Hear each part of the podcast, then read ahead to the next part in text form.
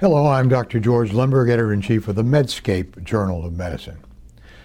We all want electronic health records, but we can't seem to get there. Dr. Peter Yellowlees, a professor of psychiatry at the University of California at Davis, gives us his take on how we should go forward on that topic today. Dr. Yellowlees. A recent editorial suggested that clinicians must reinvent the medical record in order to stimulate the adoption of electronic medical records. With this aim in mind, and to take advantage of today's multimedia technologies, I believe it is also time to substantially redesign many of the traditional processes we use to practice medicine. As we do this, we need to follow two core principles. The first is the complementarity principle.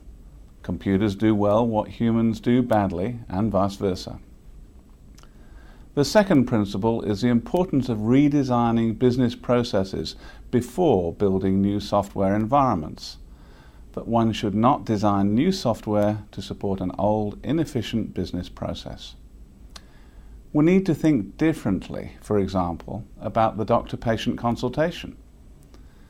This can be described as consisting of three information processes data capture, history and examination, data analysis, diagnosis, and business planning, treatment.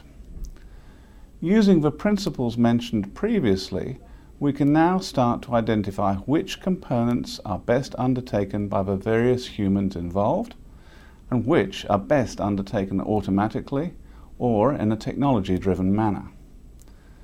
At UC Davis, we are testing the notion of store and forward cross language telepsychiatry consultations.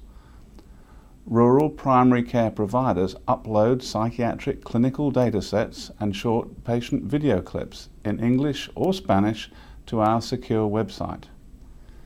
These datasets are examined by English or Spanish speaking psychiatrists who create and upload diagnostic assessments and treatment plans translated as required.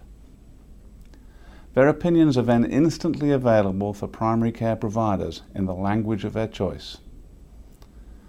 I encourage all clinicians to think of ways of redesigning their practice processes to make better use of available multimedia technologies and further stimulate the adoption of electronic medical records. That's my opinion I'm Dr. Peter Yellowlees at the University of California, Davis.